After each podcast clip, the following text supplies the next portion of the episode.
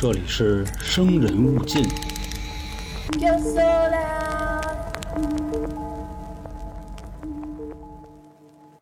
相传啊，杭州有一个地方叫孔雀大厦，这个地儿呢可以说是著名的杭州的都市传说了。说当时呢，在这个四季青附近啊，有这么一座大厦，决定开始起楼，名字就叫孔雀大厦。可是当时呢，这座大厦盖的时候可以说是困难重重了，有这么好几次的事故，属于莫名其妙。各项的规则呢都符合要求，结果就愣是啊，盖着盖着一半，夸嗒啊一下跟多米诺骨牌似的，这楼就塌了。这一塌不要紧呢，还造成了很多人的死亡。另外呢，还有莫名其妙的是什么事儿呢？比如说有这么几个工人啊，人家好好的跟上头干活呢，都弄好了，这个砖呀、钢筋、水泥都弄完了，下来之后，巴拉又散了。反正类似的事儿啊，接二连三的就频频发生。不是今天哪个水泥管子折了，就是后天哪块砖丢了，要不就是石棉瓦又找不着了。如果一开始只是这种材料丢失的小事儿都还好，但是随着盖楼的进度一点一点的往前推进，死伤的人员也越来越多。这对于开发商来说很不吉利，当然对于更多的家庭来说也都是灾难。所以当时开发商呢，迫于压力没办法，说这事儿得解决呀、那怎么办呢？干脆啊，这个正常的来不了了，因为毕竟呢，我们所有材料都合格，所有的规范制度啊都是严格进行的，那怎么他娘的还能出这事儿呢？这时候有人就说了：“请人吧，大哥。”就请来了一位风水师傅。这风水师傅呢，选了一个良辰吉日，到达这地儿之后，开始进行勘察。结果大师说了：“哎，你这事儿啊，说简单也简单，说难也难。简单的是呢，我已经找到这个根源是什么，但难的是啊，可能不太好弄。你们这地儿啊，盖楼不太好的原因，是因为这之前这地儿是一座乌龙庙，但是呢，你们不能说为了挣钱把老祖宗的东西都给刨了，这不合适。所以你们这么一搞啊，给人之前庙刨了，然后盖大楼。”挡着人家神仙的家的地儿了，你想啊，你们家要房子，夸叽跟你脑袋上直接起一个，你觉得合适吗？开发商一琢磨，那我我他妈当然不乐意了。所以还是的呀，你们呀触犯神灵了。找到原因之后呢，大师就说啊，这事儿也好解决的办法是什么呢？你们现在占了人家这个神仙的地儿啊，你再给人盖一间房子。各位现在去看孔雀大厦旁边就还有这么一个乌龙亭。不仅如此呢，刻了块碑，还供奉了香火，这就是著名的杭州都市传说孔雀大厦。至于后面的一些灵异事件呢，大家也可以上网去搜一搜，无外乎呢，还就是翻来覆去的看见谁了这样的事儿。大家好，这里是由春点为您带来的《生人勿近》，我是都市传说叙述员黄黄。这两天呢，在杭州正在举行亚运会啊。也非常感谢喜马拉雅的邀请，我正好在这边呢，也参与了一场直播，聊一聊关于亚运会的开幕式。不过今天节目上线的日子呢，我已经从杭州走了，也算是为了应个景儿吧。然后呢，今天就跟大家聊一聊关于杭州的一些都市传说。开头这个呢，就是特别巧啊，就是在当地接待我们的一位同事，他们聊的。人家一问啊，您做什么的？因为一般来说啊，我们出去。往外报都是报三角铁，因为三角铁是个生活杂谈类的节目，人家一听你要是讲生人勿近的，人家害怕。但是大家都知道啊，咱是一厂牌，生人勿近也好，三角铁也好，开卷无益也好，全员恶人也好，穷途末路也好，哎，这一下偷着又把我所有专辑都说一遍，都隶属于我们春点啊。你别看啊，我们总共才这么仨瓜俩枣的人，但是呢，咱节目不少，人家一搜春点就看见生人勿近了，所以恰巧就聊到这儿。一般灵异这种故事啊，虽然有的时候可能上不来台面，但是其实每一个人都很感兴趣，并且呢，咱们泱泱大国啊，很多事情也都和神话故事有联系。杭州西湖著名的雷峰塔，我相信啊，基本上所有小伙伴都知道。就算您不知道这地儿，您也肯定知道许仙，知道白素贞。那今天呢，我给大家带来的这个故事呢，不算都市传说，也算是一则神话了啊。就是咱们都用过一块钱的纸币，这个纸币后头呢有这么一个景色，这个景色就是咱们杭州的三潭映月。且听我给各位娓娓道来。说，相传啊，在宋孝宗的年间，临安的永金门有一个西统领，这个人呢是岳飞将军的麾下，他有一个儿子叫西宣赞。西公子呢年轻有为，二十岁正当年，不好酒色，没有不良嗜好啊，抽烟喝酒啊，烫头啊这些都不爱。但是呢玩心比较大，喜欢游山玩水。清明这天呢，他就出门闲游。清明节呢，虽然大家第一反应都是烧纸，但实际上也是一个踏青的好日子。这天呢，不冷不热，风光正好。这个西公子呢，也是走在杭州西湖这儿啊，美美的跟着看风景。走着走呢，就来到了钱塘门，路过了肇庆寺，就往水磨头那边走。路过了断桥四圣的时候呢，他就看见有一群人啊跟那围着，他也好奇，心说：“呵，这不错啊，出个门能看热闹。”这个。人啊，都喜欢看热闹，我就是啊，反正大街上要看一热闹，我能跟这看一天。他就特着急，好在边上随从呢也横啊，就说：“哎，让让让，让我们公子瞅瞅怎么回事。”这个西公子拨开众人啊，就看见有一个姑娘在那哭呢，喂喂喂的。然后他呢上前就一边搀着姑娘，一边问：“说敢问姑娘是遇到什么问题了？你看我能不能帮帮你呢？”姑娘一抬头呢，转哭为笑，乐了。说官人，我认得你，你就在我们家附近住，你可得帮我呀！转哭为乐，转乐又为哭了，又抱着他的手呢，就不撒了。西公子这一看，那得了啊，有道是救人一命胜造七级浮屠，帮人帮到底。又是个女孩，他呢又说不出个子丑寅卯，一直在那哭，也不能一直跟大街上这样啊，那不知道以为怎么着了。说要不这样，姑娘你呀，先跟我回去，咱们呢从长计议，你也别着急。他就只好领着姑娘呢，搭船来到了永金门上岸。回家之后，把这事儿跟妈妈就说了。妈妈说呀：“孩子，帮人肯定是好，但是这么一个大姑娘，不可能说是没家没业。如果有一天啊，人家找上来了，你想着让人回家可得。其实为什么说这话呢？因为啊，这个姑娘长得可以说是美若天仙了。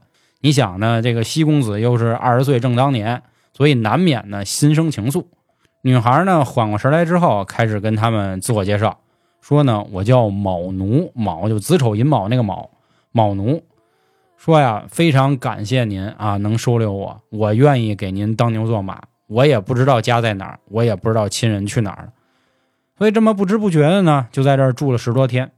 有这么一天啊，他们正跟这儿吃中午饭呢，就听门口有人嚷嚷了，让下人一打听，知道门口有一老太太。这老太太呢就说呀，她自己的孩子在这儿呢。西公子呢就说赶紧给老太太请进来啊，别让她在外边着急。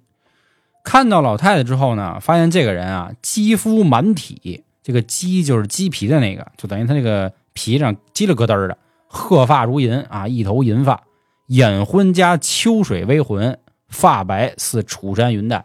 就怎么说呢？就你感觉这人沾点仙气，但是有点妖。老太太一边往里走，卯奴一边往外出。哎，俩人四目一对，高兴了。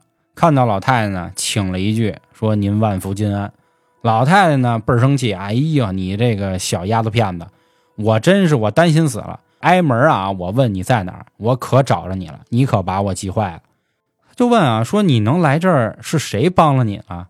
这是哪个好心人呀？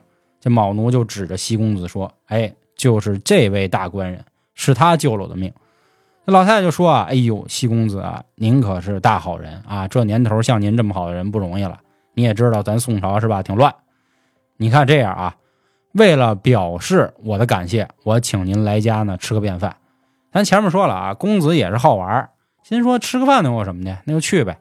就跟着老太太，跟着卯奴来到了四圣观旁边的一座小门楼下面。这个地儿呢，朱红大门，琉璃瓦。红粉墙两边呢是石雕的那种栏杆，感觉你看起来啊不像是一般人住的地儿，不是说那个一般人啊，你感觉那地儿很有仙气，像一个神仙洞府。老太太呢就把公子领到里面了。这个时候里面走出了一个白衣妇人啊，用郭老师那话说啊，长得是又狗又丢丢，眉梢眼角说不尽的万种风情，说是绿云堆发。白雪凝肤，眼横秋水之波，眉插春山之带，其实要不说咱古人啊，这个描述这姑娘好看，人是有词儿。所以以后有机会啊，我觉得各位就是比如说，甭管您是舔狗也好，还是这个渣男也好，其实多学两句这个没毛病。你说人家这夸的就有花儿，你别上来说，哎呦你可真好看。当然了，你也别过去说，哎呦你可真牛逼长得，那你妈等挨歇吧是吧？说所有人都做好了之后呢，这个妇人让自己的手下两个青衣小童安排酒菜。酒过三巡，菜过五味，这个西公子啊，借着点酒劲儿，可以说是酒仗怂人打了。他就一直琢磨着，哎，等着这小童过来呢，他就想问，哎，说这个白衣妇人是谁呀？说长得也忒好看了，这我能不能认识认识？再加上那卯奴，你看这一下是吧？正打算要问的时候，这个小童呢就和这个白衣妇人说：“说娘娘，今天啊来了一个新人，那咱是不是就可以把旧人换了？”娘娘这边呢点点头。紧接着呢，两个这个男仆啊抓上来一个年轻小伙子，给他绑在旁边这儿有一柱子这儿，当着他们的面啊，拿小刀夸夸夸夸夸，给人心肝全挖下来了，然后放在一个银盘子里，端到这酒桌了，说：“哎，这个 新这个西公子是吧？请您用餐。”西公子啊全程没说话，原因是因为已经吓丢了魂了，心说这什么地儿啊？我来这儿吃顿饭，当着我这儿来一解剖活人。这个白衣妇人呢，跟这老太太啊，一边吃着这个后生的心脏，一边就着酒啊，还喝，并且还不忘让呢，说：“西公子来尝尝啊，这刺身多地道啊！”这个西公子这边呢，整个人可以用四个字来说，就是呆若木鸡。此时，白衣妇人赶紧就说话了，说：“呀，十分感谢公子救了卯奴，恰巧了，我到现在啊没有丈夫，您看我，您乐不乐意这个屈尊啊？”我做您的妻子，这个公子啊，如果没有这一起儿的时候，那肯定没得说，立马搂着就跑了，就可能当时就入洞房。但是经过这么一事儿呢，他属于是不敢违抗，立马频频点头。哎，行行行行，没问题。半个月之后，西公子呢面黄肌瘦啊，整个人都没模样，楼了，蜡汁黄。他等于啊一直就没出过洞府，至于干什么自己琢磨。他就说呀，说夫人呐，说娘娘呐。说你看能不能让我回趟家？我回家我换套衣服，我换一裤衩子，你看行不行？过两天我肯定来。